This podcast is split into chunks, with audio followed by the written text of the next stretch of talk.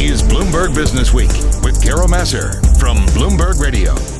Hi, I'm Carol Massar. Welcome to the weekend edition of Bloomberg Business Week. It's week 32, working mostly from home. COVID 19 cases rising again in Europe and the U.S. The U.S. presidential election just a little more than a week away. Some stops and starts to the financial markets as investors awaited for another stimulus package. This week, Bloomberg's Paul Sweeney and I caught up with a group of disruptors and those trying to take disruption and make the world a better, more equitable place. And that included the new president of George Mason University. Dr. Gregory Washington. We've been able to figure out different ways to basically invent a new normal. Plus, you might say she's a disruptor as well, often referred to as the woman who built Beijing. My conversation with Xin Zhang, co founder and CEO of Soho China, on how China is back to work post pandemic. Speaking of disruptors, we begin with the cover story in the magazine this week. It's Robinhood, the online brokerage that is one of the COVID economy's breakout successes. The question is can it be more than an addictive trading app dominated by millennials? Bloomberg's Paul Sweeney and I talked with Bloomberg News investing reporter Annie Massa and Bloomberg Businessweek editor Joel Weber. One of the stories of the pandemic is just how day trading became the thing that has been captivating people on their phones for months now, and it, it's made people be doing things that are sometimes a little bit crazier than what they would have probably otherwise been doing, simply because there's nothing else going on that looks like an entertainment in the same way.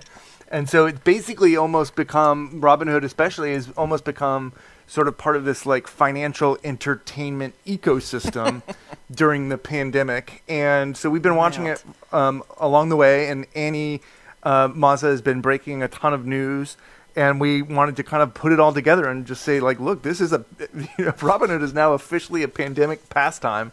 Um, but the question becomes where do they go from here i think? What's the plan? Where how do you take something that you know they popularize free trading trading fractional shares of ownership now? But where do you go from from there? And annie what did you find out as you tried to ask that question? Yeah, that was a major question we were trying to figure out because Robinhood has proved so amazing at just getting people onto its platform. Like it spread like wildfire, um, signing up 3 million users in the first four months of the year alone. And so we were kind of asking, um, what's the next act for Robinhood? And when you look at it, the way that they're pitching themselves to VC investors, they say, okay, we get these first time traders in the door, and then the next step for us is to have them grow with us into all kinds of other products that Robinhood doesn't offer yet. But things like one day they'll want us for mortgage lending or car and rental insurance or life insurance even. So they have much bigger, a much bigger vision for what they want all these customers to do on their platform. That's not just trading. But the catch is, um, if you're going to offer things like insurance and you know retirement accounts to people, you really need their trust, and that's a place where they've struggled. So, Annie, talk to us about the typical Robinhood um, trader or account user. What's the profile?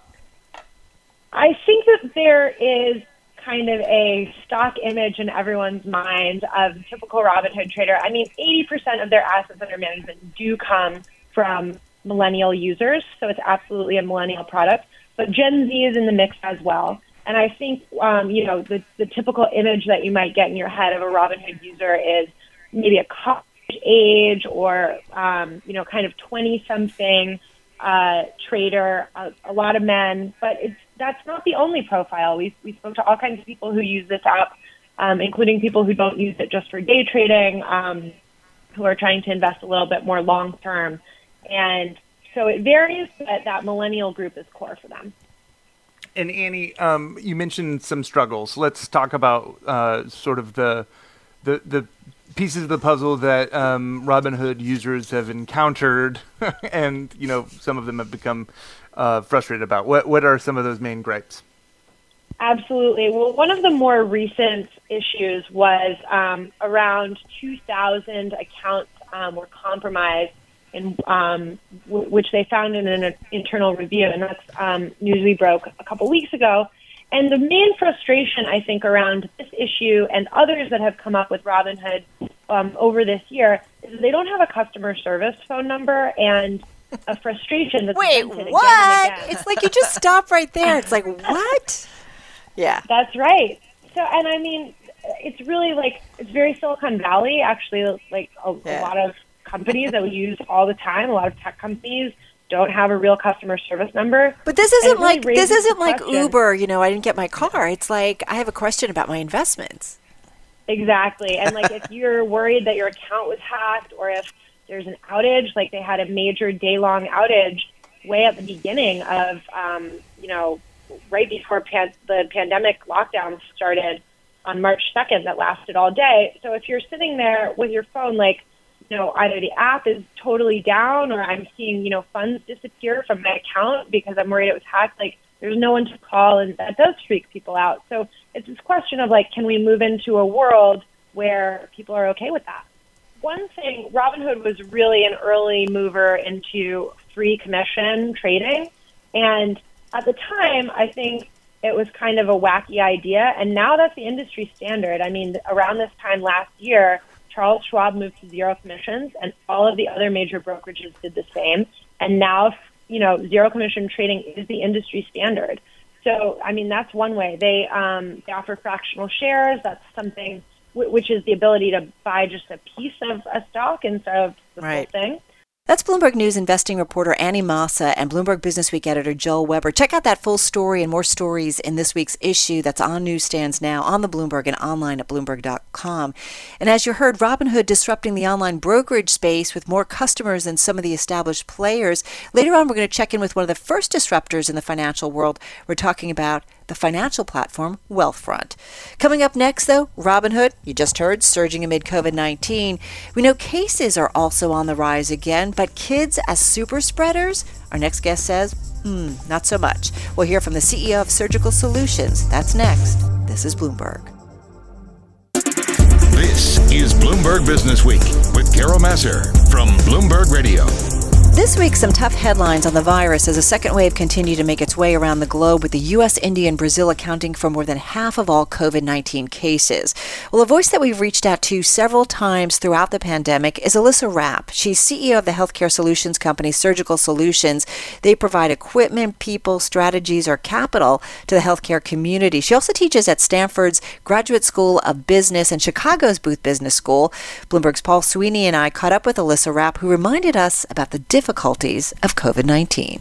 It continues to be a complicated COVID landscape. On the one hand, we know the diagnoses are up in 56,000 ish a day, and 31 states are reporting more uh, cases than the previous week. And yet, there is an overwhelming amount of uh, intelligence now that COVID 19 transmissions from children, and maybe the children are not to blame. So I think it's it's a tough tough to navigate. So, Alyssa, on that front, you know, the children here, you know, the New York City schools are, you know, obviously the largest school district in the country, opening pretty well so far. Does that suggest that maybe children are not super spreaders, which was a risk as we re- reopened schools?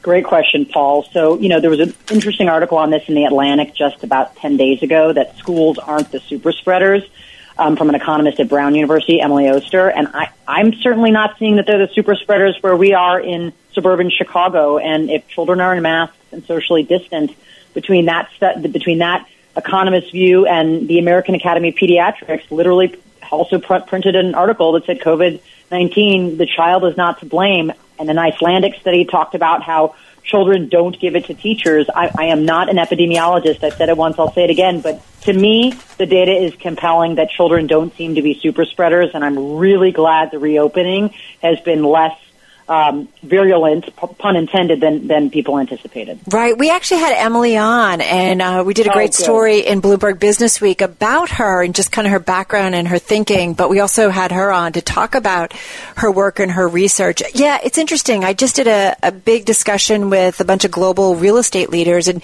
you know there was a consensus, especially when it comes to colleges and universities, a feeling of we've got to get those students back. I think you know the concern among colleges and universities has been the older professors and their exposure.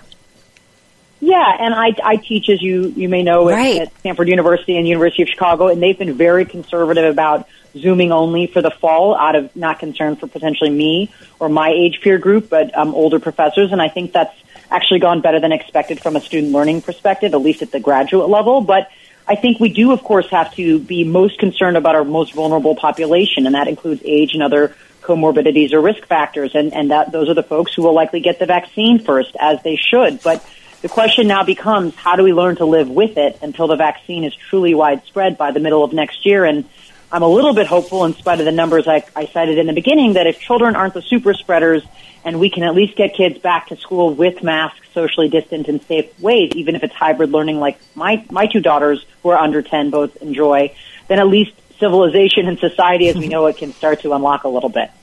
Hey, listen, you're you know your company, you have over 200 employees, are really on the front lines of this in the healthcare system. One of the, the concerns or questions I guess people have is, okay, we were we being the U.S. healthcare system was you know fairly well blindsided by this in, back in March of last year. What have we learned from a healthcare facility perspective? Are we in better shape for a potential second wave? I, I talked to our major hospitals. We have 40 across the country in nine states, and they are better prepared operationally in terms of PPE and supplies and protocols. Um, but a lot of hospital administrators think about COVID right now as a second job.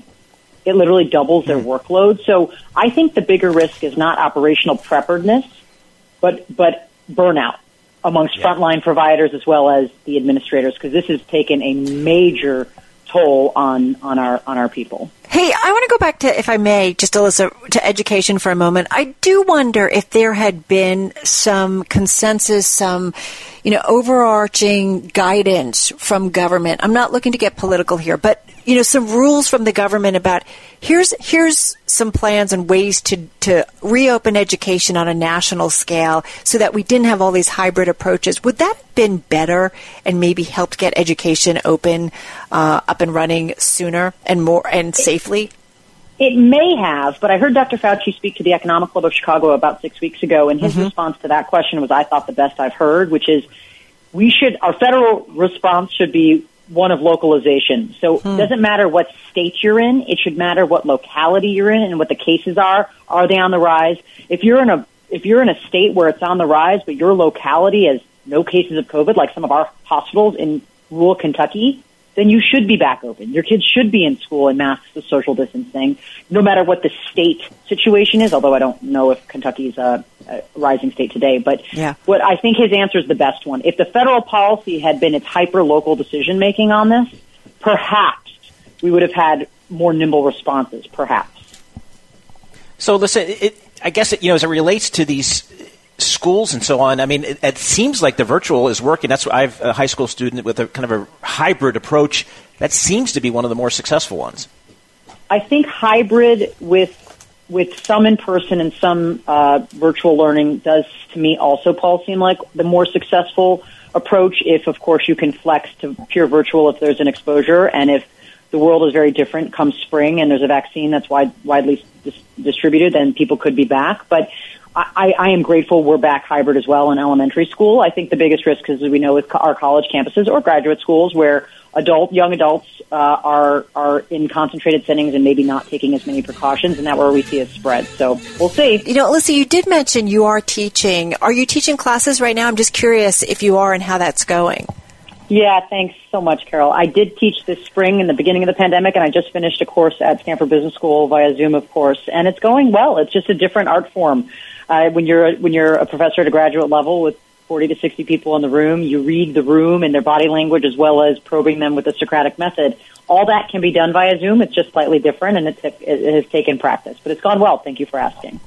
So what's you know you think about it. I have two uh, children in college. Thankfully, it's their last year tuition wise, um, but they both said, yeah, it, it's not ideal, but we're we're kind of getting through it. Um, the only thing you know, labs are a little bit of an issue, uh, but other than that, you know, they were doing a lot of their stuff kind of remotely anyway as they get to the later years of, of college.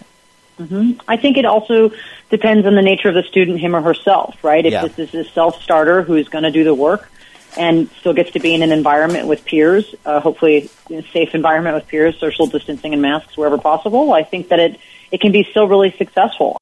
That's Alyssa Rapp, CEO of the healthcare solutions company Surgical Solutions, finding ways to stay connected with her students despite the pandemic. Check out that full interview at Bloomberg.com or wherever you get your podcasts. All right, you're listening to Bloomberg Business Week. We talk a lot about the dual crises of the pandemic and racism. Our next guest says his crisis list includes a third item. We'll check in with the new president of George Mason University. This is Bloomberg.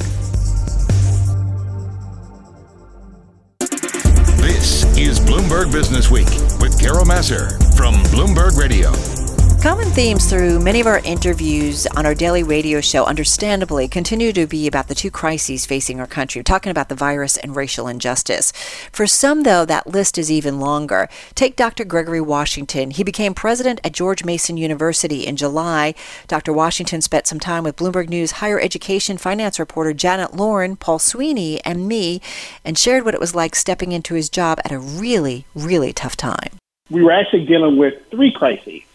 And so, uh, pandemic and our crisis of racial inequity, but also we're dealing with a budget crisis uh, because many states were struggling to support uh, their state u- universities, and so we had a hundred and twenty-four million dollar budget gap that I had to manage as well. So, uh, suffice, suffice to say, to take care of the racial inequity problem required money, which I didn't have. Right, so. Uh, it, you know, we tackle the problem as I tackle most problems as an engineer, right? In in a methodical kind of way, right? You uh, you, you eat an elephant one bite at a time, and uh, and and you tackle it by bringing groups of people together to help you solve uh, the problem. And so we established a task force on racial inequity and began and, and started that task force working towards coming up with solutions that were going to help the campus. And uh, as it relates to the pandemic, we put together a separate safer return to campus task force that focused on that. And and we've had tremendous results in both, and and, and that is propelling the institution uh, forward at this particular point in time. So, uh, Janet, you know, Dr. Washington talking about the precarious finances, which we're, we're hearing across so many different industries, and that includes higher education. What's your reporting been generally about, boy, what some of these big colleges, universities, how they're trying to piece it all together from an economic perspective? Well, it's a tough time, partly because uh, revenue isn't what schools uh, are used to seeing about this time. Uh, fewer enrollments uh, means less money. Uh, fewer students on campus means uh, fewer students are paying for um, dorms. Or, there fewer students are paying for dining services. Um, they've all had to. Many of them have had to uh, offer refunds for housing when students left in March. Uh, now, George Mason is bucking the trend a little bit in enrollment. Uh, we just had some numbers from the, from the National Clearinghouse data source, uh, which talked about a, a decline of 14% for freshman enrollment, and overall enrollments were down. But your enrollments were up about 2% this year with record enrollment. Um, can you talk a little bit about how you accomplished that and where those numbers come from? Well, they uh, primarily come from in-state students, and uh, you know we, we are the beneficiaries of a region being in a part of the, region of the country where uh, the population is still growing, and that helped us. Uh, but because we actually brought students back to campus, and we did so in an aggressive way, students didn't, uh, you know, feel the need not to come back. Right? There was, uh, if, if you could, if you could take all of your classes online, or if you were going to hit, be hit with exorbitant fees and costs in terms of going to school, people started to ask the question, maybe I should take a gap year, maybe I should take some time off and not come back. Well, we made it advantageous and we made it uh, clear to our students that we were going to provide an environment uh, for them that was maybe not quite what they had uh, two years ago, but something really, really close. And we worked really, really hard with providing all sorts of ways for students to congregate safely and uh, for them to enjoy fast food through our mobile robotic food delivery services from and, and so we put a lot of different uh, you know students can go to movies together they go to we have this large drive-in movies where students actually can do that together and uh, and, and we did lots of virtual kinds of engagements with students. We had Tiffany Haddish uh, on campus and other kinds of things. So, so we've been able to figure out different ways to basically invent a new normal, which is what I think institutions are going to have to do because they're going to be dealing with the virus for Right. quite some time. In about 45 seconds, I mean, how much does this set you back, this the virus, financially? Well, look, the reality of the situation is it sets us back tremendously. Um, we're we are talking about a uh, average student twelve thousand dollars per head for room and board, and if you and, and, and we got sixty eight hundred slots.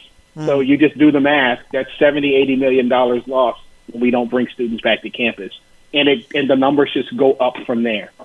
It's a reminder that for all of us, this has a deep economic cost as well. That's Dr. Gregory Washington, president at George Mason University, with Bloomberg News higher education finance reporter Janet Lorin. That full conversation, by the way, check it out on our podcast feed. Still to come, she is often dubbed the woman who built Beijing, how China's major cities are getting back to work with the CEO and co founder of Soho China. You're listening to Bloomberg Business Week, and this is Bloomberg.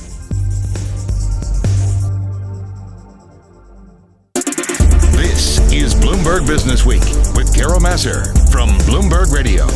This week, the Milken Global Conference wrapped up virtually, and this year's event included a panel that I moderated and talked about on our daily radio show. It was entitled Real Estate in the Eye of the Storm, that included commercial and residential real estate leaders from around the world.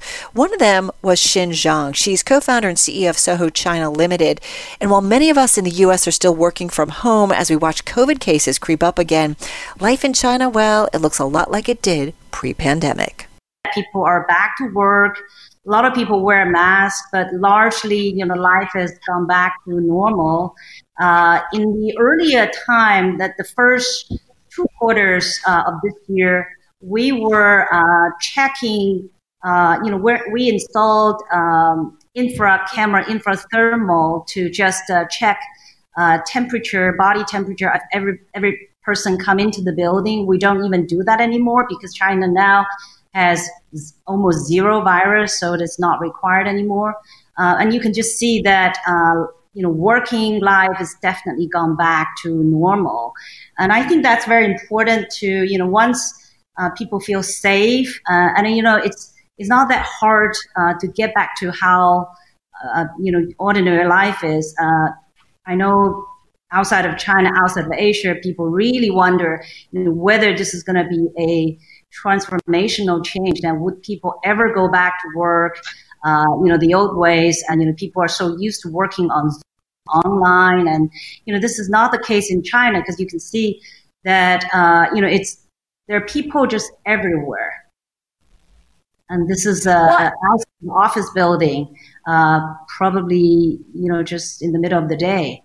People want to go back to work, and I I, uh, I don't know how permanent is the change if people wanted to stay, you know, in, a, in secondary cities or moving to secondary cities or stay outside of the city. Remember that uh, just pre-COVID, there were times we were talking about how people wanted to work in the much more much more uh, uh, close environment, you know, more uh, less square footage per capita, like the WeWorks, like the share offices, and you know that was just a, the the debate or the discussion that we had pre-COVID.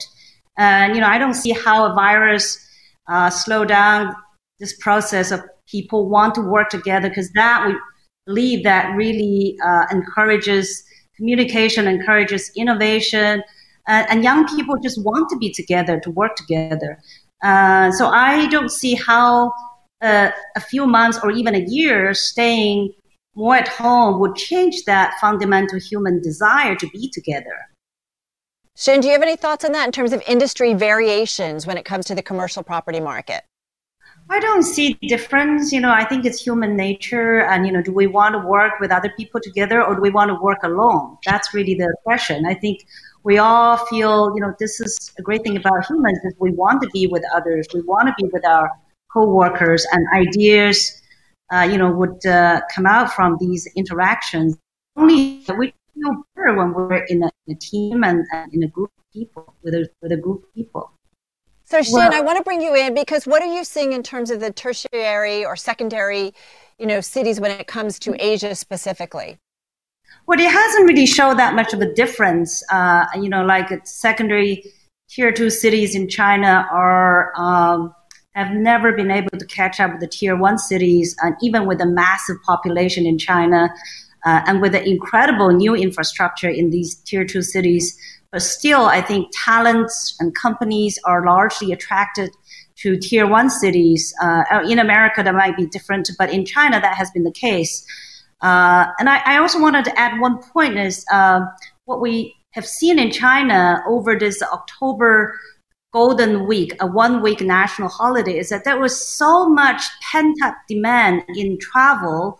Hotels are fully booked, and you know restaurants are fully booked and you know resorts are fully booked and you know you could not move on the bund in shanghai without pushing people around so there was su- such a pent up demand because people were so frustrated locked down for a few months and they were desperate to get out and i expect that's going to be the case for london and new york you know as soon as the vaccine comes out people feel free to travel feel free to interact with people Hey, Xin, what about your properties? Because it's mixed use. What are you seeing on the residential side of things? Uh, we don't do that much residential in China now. We only do office now. And I, I wanted to mention just, uh, you know, as you said that, you know, central banks have printed so much money and with all these uh, rescue packages around the world, we are, we are, you know, living in a prolonged low interest rate environment. And I think that would have a positive impact on real estate because you know capital would be you know chasing after you know assets with steady cash flow so i think that uh, that would uh, you know as as fixed income allocation would be reduced i think. And then you know some of that would be shifted to real estate. Uh, as we continue to live in this prolonged interest rate low interest rate environment.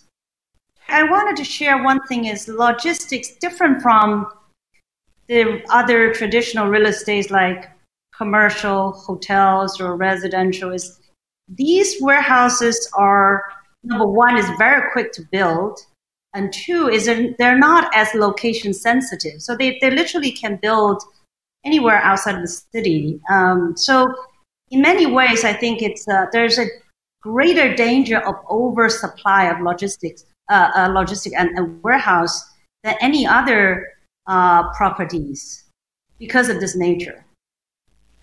Here's an interesting question. Um, college and university campuses foster a very important community and house an incredibly large amount of students, faculty, etc. Any thoughts or strategies on how real estate will evolve around campus. We've done a lot of stories here at Bloomberg just as colleges, universities have either shut down or everybody's at home, you know, how it's affected certainly the local economy. Uh, it's not just the university and colleges being impacted. Anybody have any thoughts on that? The students are dying to go back to colleges and, uh, you know, I have two college sons and they're dying to go back and, and to be with their friends. And they're really, uh, they see many of their friends already contracted COVID and then recovered.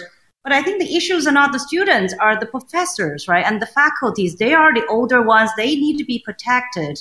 And if the students get contracted, then what happened to the professors and, and faculties? Well, and I know some schools are doing where they're keeping the teacher sequestered, but the kids are together in a classroom so that at least there's a social aspect. Xin, there's a question I want to ask um, for you. It's actually from Michelle. Are any of the panelists exploring investments in AI technology in regards to health and safety? Will there, there be a great relationship there? Xin. Well, well, we, we went through SARS. You know, I remember at the time people were so afraid of being indoor, and then we changed our building uh, windows, you know, to from curtain walls to at least one, you know, every floor has a certain uh, percentage of openable windows. That was then the technology of the building. And now I think it's about filtering the people entering the building. So we have all these infra thermal, you know, everywhere. And then, and, and, you know, you, but you need more than just the technology. You also need the uh, you know the environment where you're allowed to use the technology. And my understanding in the U.S. is that you have the technologies, but you're not allowed to use them for tracing, for uh, filtering, and, and that in China, we don't have that problem. The one thing, um, another question that came in um, had to do with uh, climate change. How will changing climate, extreme weather events, rising ocean levels, wildfires mm-hmm. affect real estate mm-hmm. demand along the coasts or other vulnerable areas? If insuring a home from flooding or wildfires becomes unaffordable, will governments need to intervene? And I know we've had some programs in the US where local municipalities are actually buying up homes that are in just terrible areas only because it costs those cities to have to rescue people when there's storms and so on. So they're just trying to take those homes off the market. Um, climate change in real estate. Um, is that something that's kind of on your watch list or? Oh, I'll share one Jen? story that we had because uh, this is to do with uh, climate.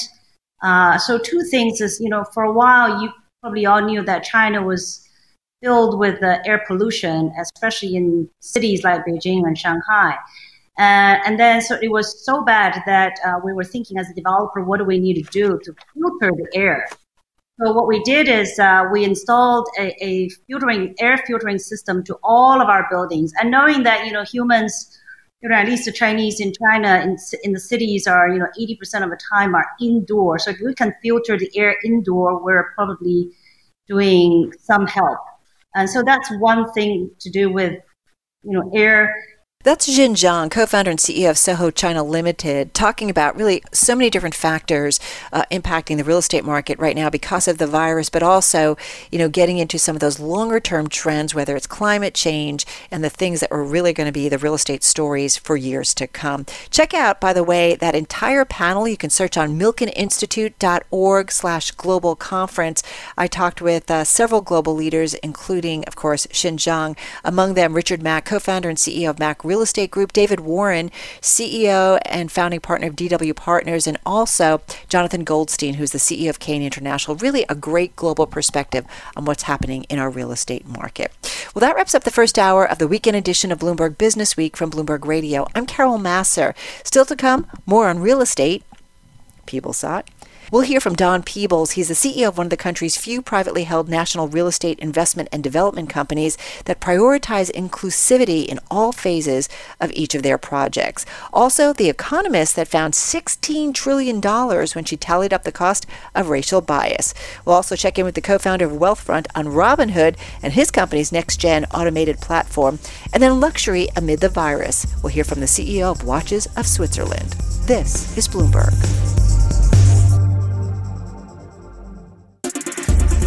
Is Bloomberg Business Week with Carol Massar from Bloomberg Radio. Hi, I'm Carol Massar. Joining me this week, Bloomberg's Paul Sweeney. And coming up in this hour of the weekend edition of Bloomberg Business Week, we're going to hear from Wealthfront co founder and CEO Andy Rachleff on fintech disruptors, plus luxury weathering the impact of the virus. Watches of Switzerland CEO Brian Duffy on that brand's retail expansion plans.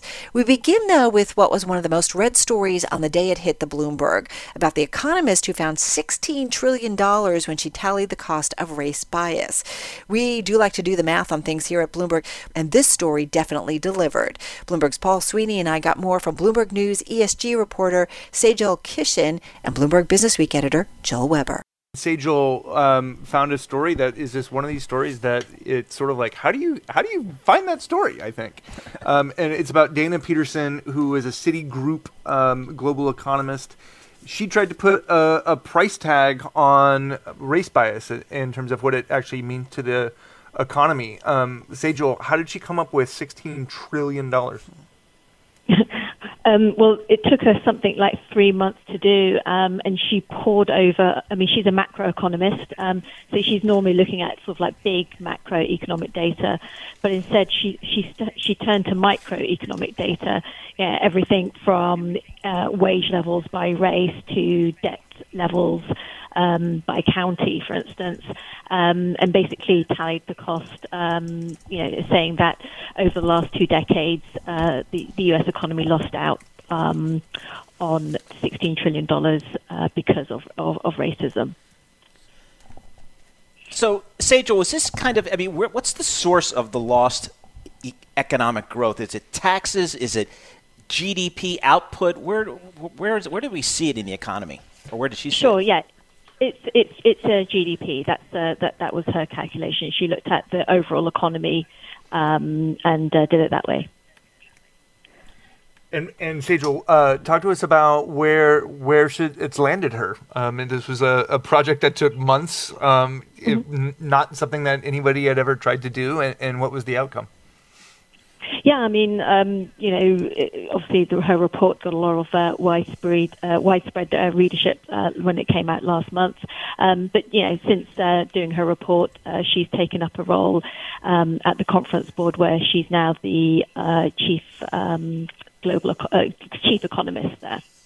It, what's great about a story like this is, and I feel like you know, Joel, I feel like this is a this is a number we're going to be quoting at a lot of Bloomberg events, you know, over the next year or so, virtually or other, because it's just you know when you put a number on something, money talks, and money gets people to do things. I mean, there's another one in your story, Saijel, that talks about her calculations and that an additional 6.1 million jobs a year, 13 trillion in business revenue could have been generated over the last two decades if black entrepreneurs had fair and equitable access to credit. This is a story, I mean, VC, the venture capital world, I mean, there's just no money going there. Yeah, no, absolutely. I mean, that number also struck me, that $13 trillion in um, business revenue. That that's a huge amount. Um, but you know, she, she did the work, she did the calculations, and and we've um, also, you know, our, our tech colleagues on the west coast have done some stories about um, sort of the struggles of uh, black entrepreneurs trying to secure VC capital. So. You know, this is the number you know that, that she put on that, which is, is, is a huge number. And I think you know, putting or quantifying this, I mean, this goes beyond the sort of the social and moral imperative of sort of ending racism, you know, putting a number on these things. And, and you know, to take her words, she says this is a way that, um, you know, people in the world of you know, finance and um, economic and, and um, the, the economy, which is our wheelhouse at Bloomberg, um, this is something that they can actually relate to. So interesting, Saijel. Going forward, I was looking in your piece. You've got some numbers about even going forward, the cost could be just out, outstanding. Eight trillion dollar gain in gross domestic product by 2050 if we can close the racial equity gaps. That, that's according to Altarum, uh, a nonprofit in Ann Arbor, Michigan. So the numbers, I mean, going forward could also be just compelling. Yeah, absolutely. Um, and we've done a lot of uh, coverage about how um, Black and, and Latinx and other minority communities in the U.S. have been disproportionately affected by by COVID and, and economically as well, not just health wise. And so, you know, given where the economy is now at the moment, it's not a significant number. I mean, um, what uh, Dana mentioned is like it's a growth opportunity, you know, and, and money makers are always always looking for growth opportunities. So maybe um, you know investing in, in black run businesses, for instance, is a way to to not only help uh, that community but to get the overall um, economy back on its feet. Uh, Saijel, another thing that um, uh, stood out to me in the story, and it's just sort of one of those daggers in the heart, was this yeah. sort of this a person that worked at, at Citi for a really long time and never put her face into the system because she didn't want you know her colleagues' bias to impact um, sort of her ability to do her job. Um, talk to talk to us more about that side of the story. Yeah, no, absolutely. Uh, that was uh, one of the most poignant parts of the conversation I had with her. Um, I mean, she's she's been on, um, you know, um, financial news networks, including ours. Um, so it's good to see. But um, yeah, it was a really sad reality um, that you know she wanted to be judged on her work first, rather than people judging her um, on her race.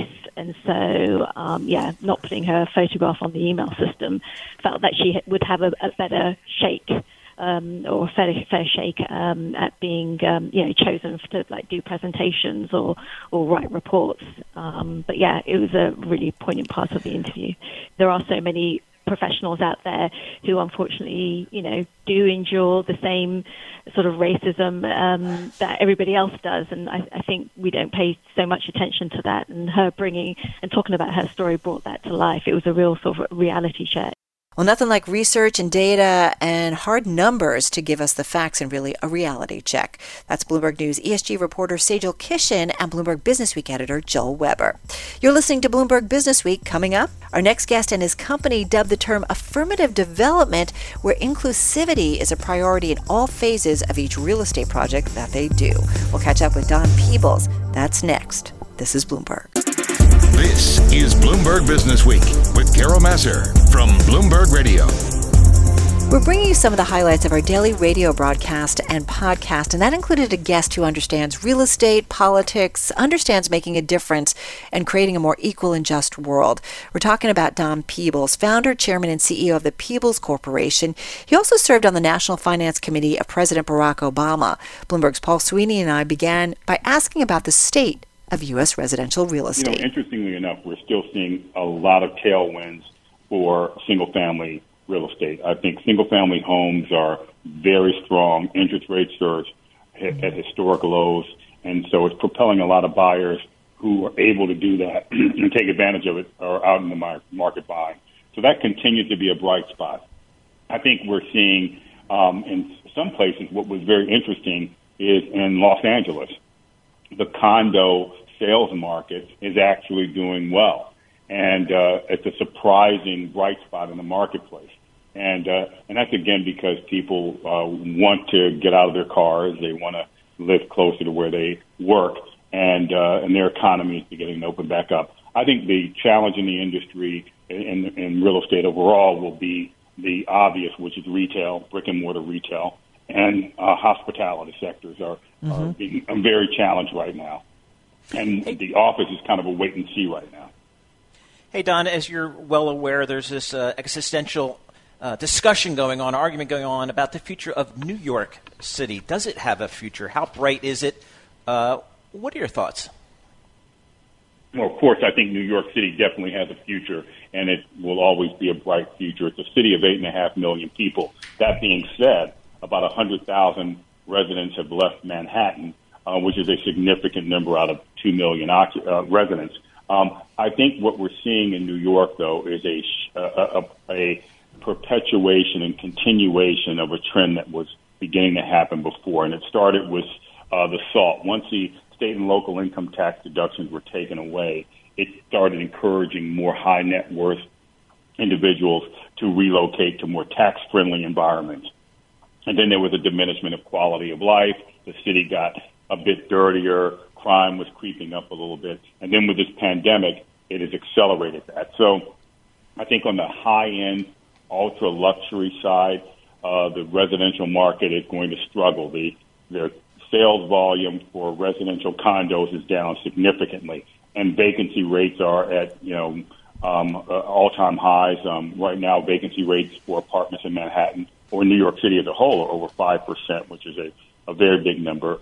And uh, and then and then there is about almost 20 million square feet of sublet office space. So we're seeing a shift, and and what we're also seeing now is millennials uh, coming of age, of having of being married, having kids, and seeking out places that are more conducive uh, to that, where the public school systems are more predictable and uh, little better quality of life and lower cost. So I think we're going to see a shift of what New York City looks like. Um, we're going to see that that shift is happening now, and and I think New York is going to become will become much more affordable for younger people, and I think it'll you know one of the silver linings of New York is it'll attract younger and more creative people uh, there because it'll be more cost effective. Well, so what does it also then mean for you've got the gateway cities and then you've got secondary and tertiary cities? I mean, is that where you want to be investing at this point? Maybe not the gateway cities so much, or, or I don't know. How do you see it, Don? Yeah, I, I think it's very challenging right now to make any kind of strategic, yeah. long-term investment in New York City. I think if you look at the emerging markets, the ones that are the what would be the tertiary cities that are emerging and are going to become much more dominant players, I would say Charlotte, North Carolina has significant good news recently. Uh, they just got a new uh, corporate relocation that's going to spend about $2 billion on a headquarters. Um, you have uh, Tennessee, especially Nashville, uh, continuing to do well. South Florida is on a great run, both on the single family side and attracting more entrepreneurial financial services firms down there. And some of the bigger banks are beginning to look at back a house down there as well.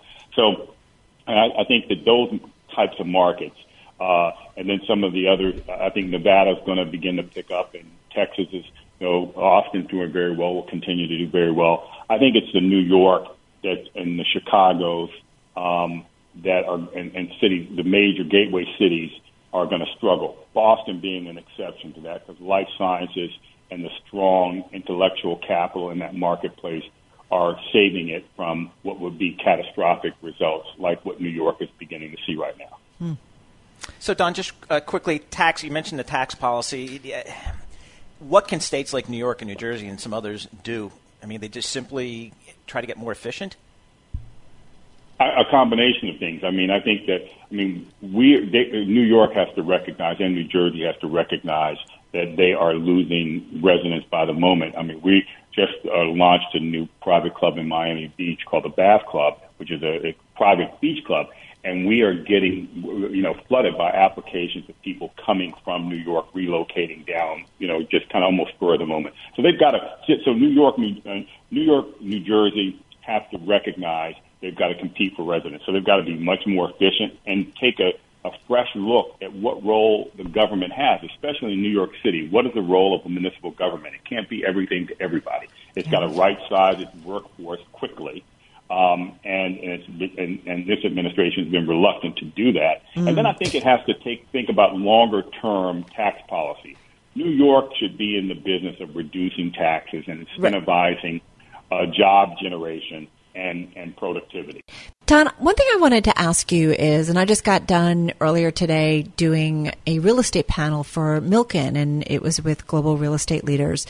And one of the participants was Zhang Xin, who is the founder and CEO of Soho China. And she made a point of, you know, there's very few women when it comes to global real estate. And I know we've talked with you before, and there were other participants in the panel and all white men who said, you know what, there is no diversity when it comes to, to real estate. Are we making any progress, especially with what we have seen over the last and the conversations over the last six to seven months in terms of racism and inequalities. Have we are we making any progress on any of this? Um, I think you know, yes, slowly but surely. Um, if you look at it, think about this: the global head of real estate for Blackstone is a woman, and an immensely qualified woman. Woman, and I believe that. I mean, as women continue to confront and call out um, the you know discriminatory practices, the glass ceiling that they confront, they those glass ceilings get shattered. Systemic problems require systemic solutions. We hear that a lot. That, of course, was Don Peebles, founder, chairman, and CEO of the Peebles Corporation. Check out that full conversation wherever you get your podcasts. Coming up, we talked about the cover story earlier Robinhood disrupting the online trading world. Well, one of the early disruptors in the investing and financial world was Wealthfront. Co founder and CEO Andy Rachleff weighs in on the upstarts and more. This is Bloomberg. Is Bloomberg Business Week with Carol Massar from Bloomberg Radio. This week's cover story, we talked about it earlier. It's all about Robinhood, which has exploded in popularity this year as millions of Americans stuck at home, including throngs of millennials, have been looking to make some money during a pandemic that has sent stock prices swinging. Well, Robinhood is disrupting the financial industry and certainly disrupting trading. But one of the first firms to do that years ago is Wealthfront, founded back in 2008. Andy Rachleff is co founder and CEO at Wealthfront, and he gave Bloomberg's Paul Sweeney and me an update on the company. We're a next gen banking service that helps young professionals manage their money. So we provide high interest checking and low cost investment management services all through a five star rated app. And our vision is to automate all of your finances. We call this self driving money. And by that, what I mean is you can direct deposit your paycheck with us. We automatically pay your bills and then route the remaining money to the most appropriate investment or savings account depending on your situation and goals. So, so, with that in mind, the thing I think that's affected us the most are I think there's been a, a, a bunch of people, rather than wanting a diversified and managed portfolio, I think that uh, day trading has really taken off this year. Right. And the other big thing that we've noticed is that with the drop in interest rates, people uh, are more inclined to day trade or try to pick securities in order to make up for the fact that they're not earning that interest on their savings. So, Andy, during this pandemic, I've upped my digital banking game pretty substantially, I must say. Um, and I find, and with a number of financial institutions, so it seems like these big players, they're investing money in fintech, they're investing money in their front end platforms as they integrate with their consumers. How, what's your competitive advantage going against maybe some of the big commercial banks or brokerage firms and things like that? Well, I would say that it's business model and technology. So, first, let me talk about business model. Traditional banks use branches. And what most people don't realize is that the average branch costs the average consumer $200 per year. So if you take the cost to operate a branch and divide it by the number of people that it serves, it costs you about $200 a year, or costs a bank $200 a year to offer that branch. Well, they've got to pay for that. And the way that they pay for that is through a number of fees that most people don't like uh, next generation banking services like Wealthfront don't charge those nickel and dime fees. So you're going to be far better off, first of all, just not from not having the fees. Second of all, we pay uh, interest on our balances. We pay 0.35%. I use Wells Fargo. They pay me 0% hmm. on my checking balance. So the fact that they have to support branches is a real negative – for young people who don't want to go to a branch, it's probably a positive for a baby boomer who likes that personal interaction. So it's a very generational thing. On technology, banks are terrible at developing software. You know, uh, JP Morgan Chase uh, got quite a bit of attention a few months ago because they wrote off their personal finance app called Finn. In contrast, Wealthfront is the highest rated financial app in the App Store. Just because both companies offer software doesn't mean that they're of comparable quality. You know, Andy, you have seen a lot of cycles in the financial industry. You co founded, were general partner at Benchmark Capital. You've been an investor in the likes of Juniper, um, Equinix. I mean, you see the world from a lot of different angles. When it comes to specifically, though, the financial industry, what do you make of something like a Robinhood? Well, every once in a while, something comes along that really just captures the industry's imagination, and free trading really did that. And they've done a superb job of growing the business as a result of offering something that people really wanted. It's interesting, Andy. I think you know we're all the, uh, old enough, uh, sadly, I guess, to remember the dot com boom, day trading, that kind of thing. It turned didn't turn out very well for some of uh, those folks, and it kind of signaled in hindsight uh, that was clearly a peak in the market. Any concerns about that here, or do you just feel it's different this time?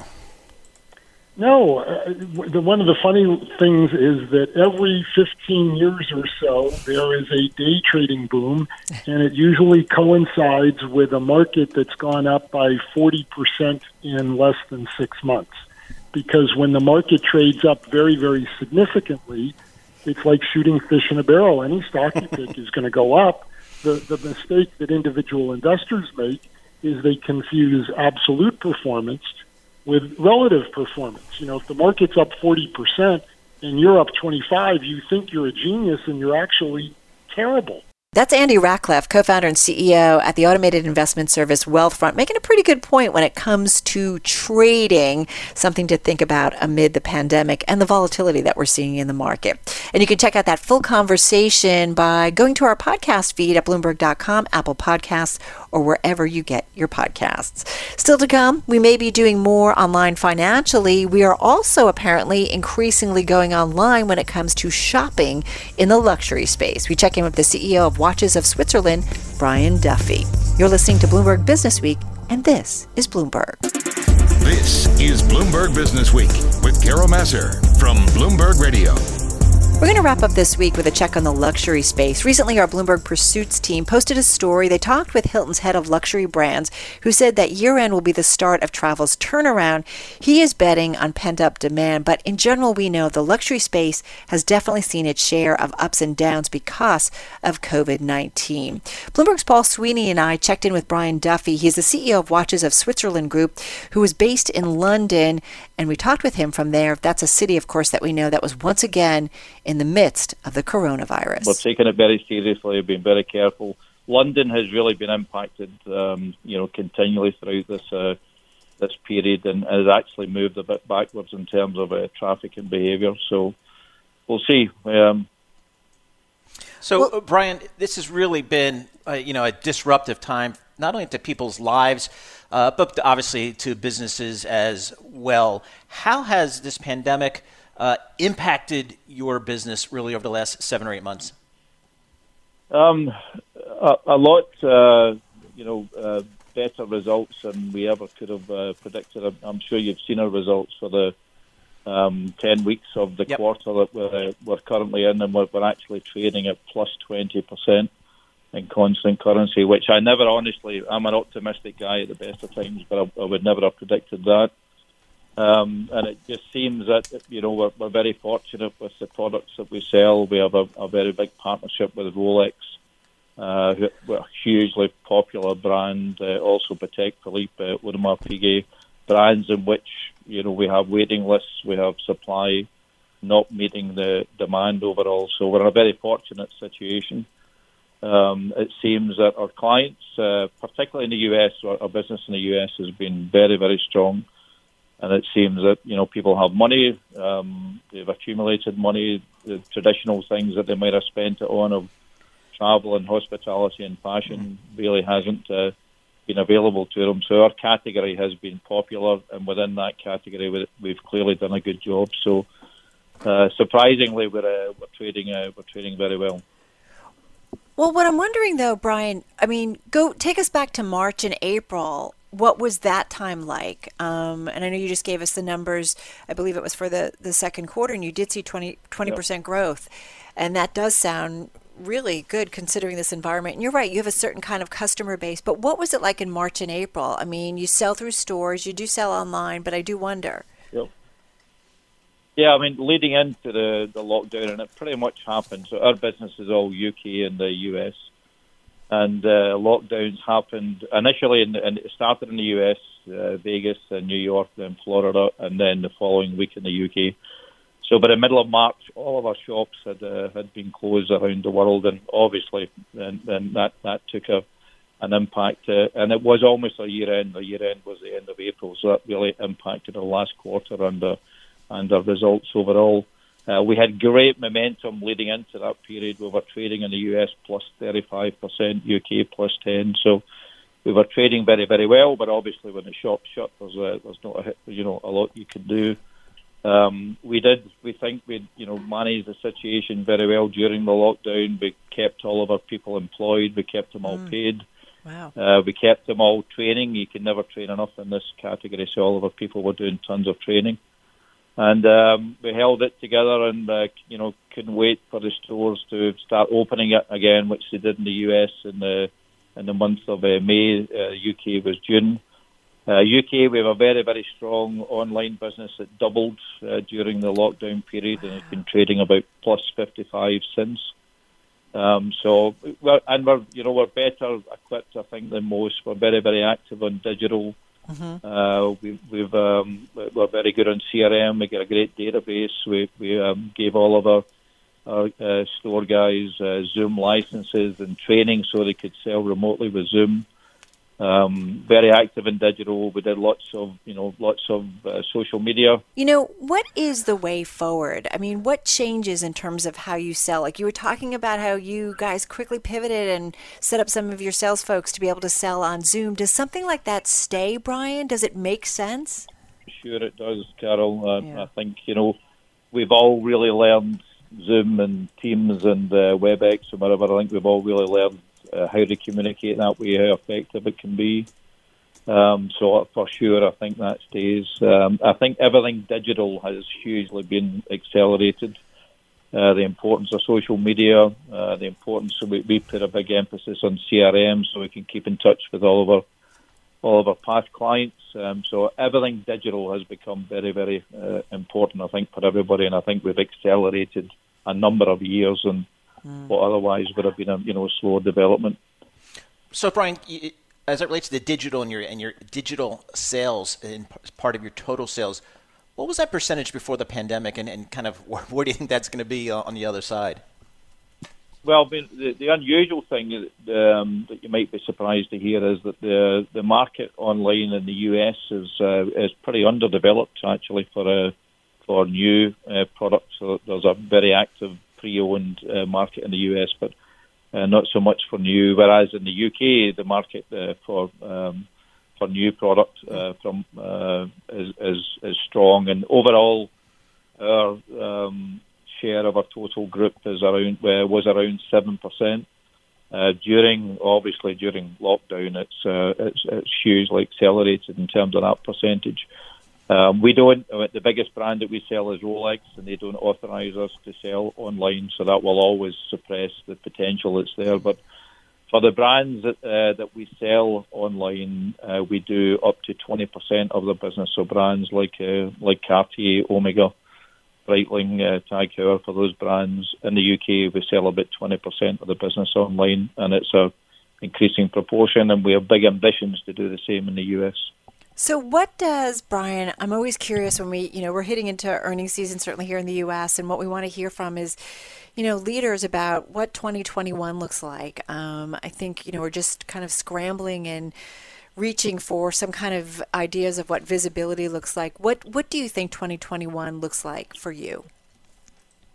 But I, I, think for us and for the whole luxury market, um, the, the critical you know thing is, uh, in particular for the luxury market, actually less so for, for us directly, is the amount of uh, uh, luxury tourism uh, that's going to go on, the amount of travel that's going to go on around the world, and I'm getting less and less uh, optimistic about that. Actually, I think yeah. the earliest that we'll see travel get back to normal uh, will, will, is 22 and beyond.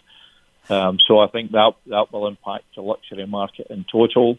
Um, everybody in luxury, has included, are very much focused on the domestic uh, consumer, uh, which I think is longer term a good thing. Um, and I think both in the UK and the US, uh, for luxury watches, for us specifically, uh, the domestic businesses, you know, as we're proving, very healthy. In the year before uh, lockdown, it was 17% of our uh, of our total business. Okay uh, overall. So it's by no means a dependency. Our, our, focus, both UK and US, is on domestic. Uh, but it was 17%. Seven of the 17 was uh, Chinese, and 10 was uh, was other tourists, and it was predominantly uh, around London. And Brian. but since then, it's been uh, it's been next to nothing uh, over the summer, and, and we've obviously had to to overcome that, which we've done, and, and still uh, still growing our business. Yeah. So, Brian, in this environment we find her in, what is your primary growth strategy? And have, you had to change strategies here? Uh, really, no. Um, we uh, we obviously are doing well. Uh, we've confirmed all of our um, all of our investments, both capital. We've actually stepped up our marketing investment, uh, all on digital. Um, so we stay front foot. Uh, we really we think the U.S. market's hugely underdeveloped for a uh, for what we do. So we see great growth prospects in the US. Uh, we're opening stores. We're opening mono brand stores with our big partners. We'll open eight of them before uh, before December. Um, so we are we are front foot. We're believing in what we're doing. Uh, we are we are working our way through this positively, and I think we're going to come out even more positively when the when the world gets back to normal. So, what keeps you up at night? Um, I, I think we obviously you do worry that uh, things could go, you know, very negatively wrong if there could be a an impact on production of all of our product comes from Switzerland. Mm. Um, and if there was an, and obviously there was a lockdown in Switzerland uh, earlier this year impacting production. If that happened again, obviously it would uh, it would be a worry. We don't anticipate it happening, but obviously it could. Um, when we look ahead, actually, our biggest concern is the next quarter we're going into. Um, the threat of the impact of uh, uh, local lockdowns picking up momentum concerned about the election in the US. You know, I think it's creating instability and kind of look forward to that being behind us, uh, but it could impact in this quarter. Um, but generally, I sleep okay at night. That's good to hear from Brian Duffy, CEO of Watches of Switzerland Group, especially since there are so many stresses on today's leaders amid the uncertainty because of COVID 19. Pretty remarkable that they were able to hold on to their workers, amp up their digital strategies, but definitely still concerned about the luxury market, especially as that luxury tourist stays away. That wraps up the weekend edition of Bloomberg Business Week from Bloomberg Radio. Thanks so much for joining us. I'm Carol Massar. Be sure to tune in to our daily radio show Monday through Friday on Bloomberg Radio starting at 2 p.m. Wall Street time. You can also hear more of our conversations wherever you get your podcasts. And don't forget the show is also on YouTube. Just search on Bloomberg Global News. And be sure to check out our Bloomberg Business Week Extra podcast. This week it's with Jim Steyer, founder and CEO of Common Sense Media. He's got a new book out. It's called Which Side of History? How Technology Technology is Reshaping Democracy in Our Lives. It's a great collection of essays from many voices that you definitely have heard of, and they're all writing about how technology is affecting our world. Bloomberg Business Week, of course, available on newsstands now on the Bloomberg and online at Bloomberg.com. Have a great and safe weekend, everybody. This is Bloomberg.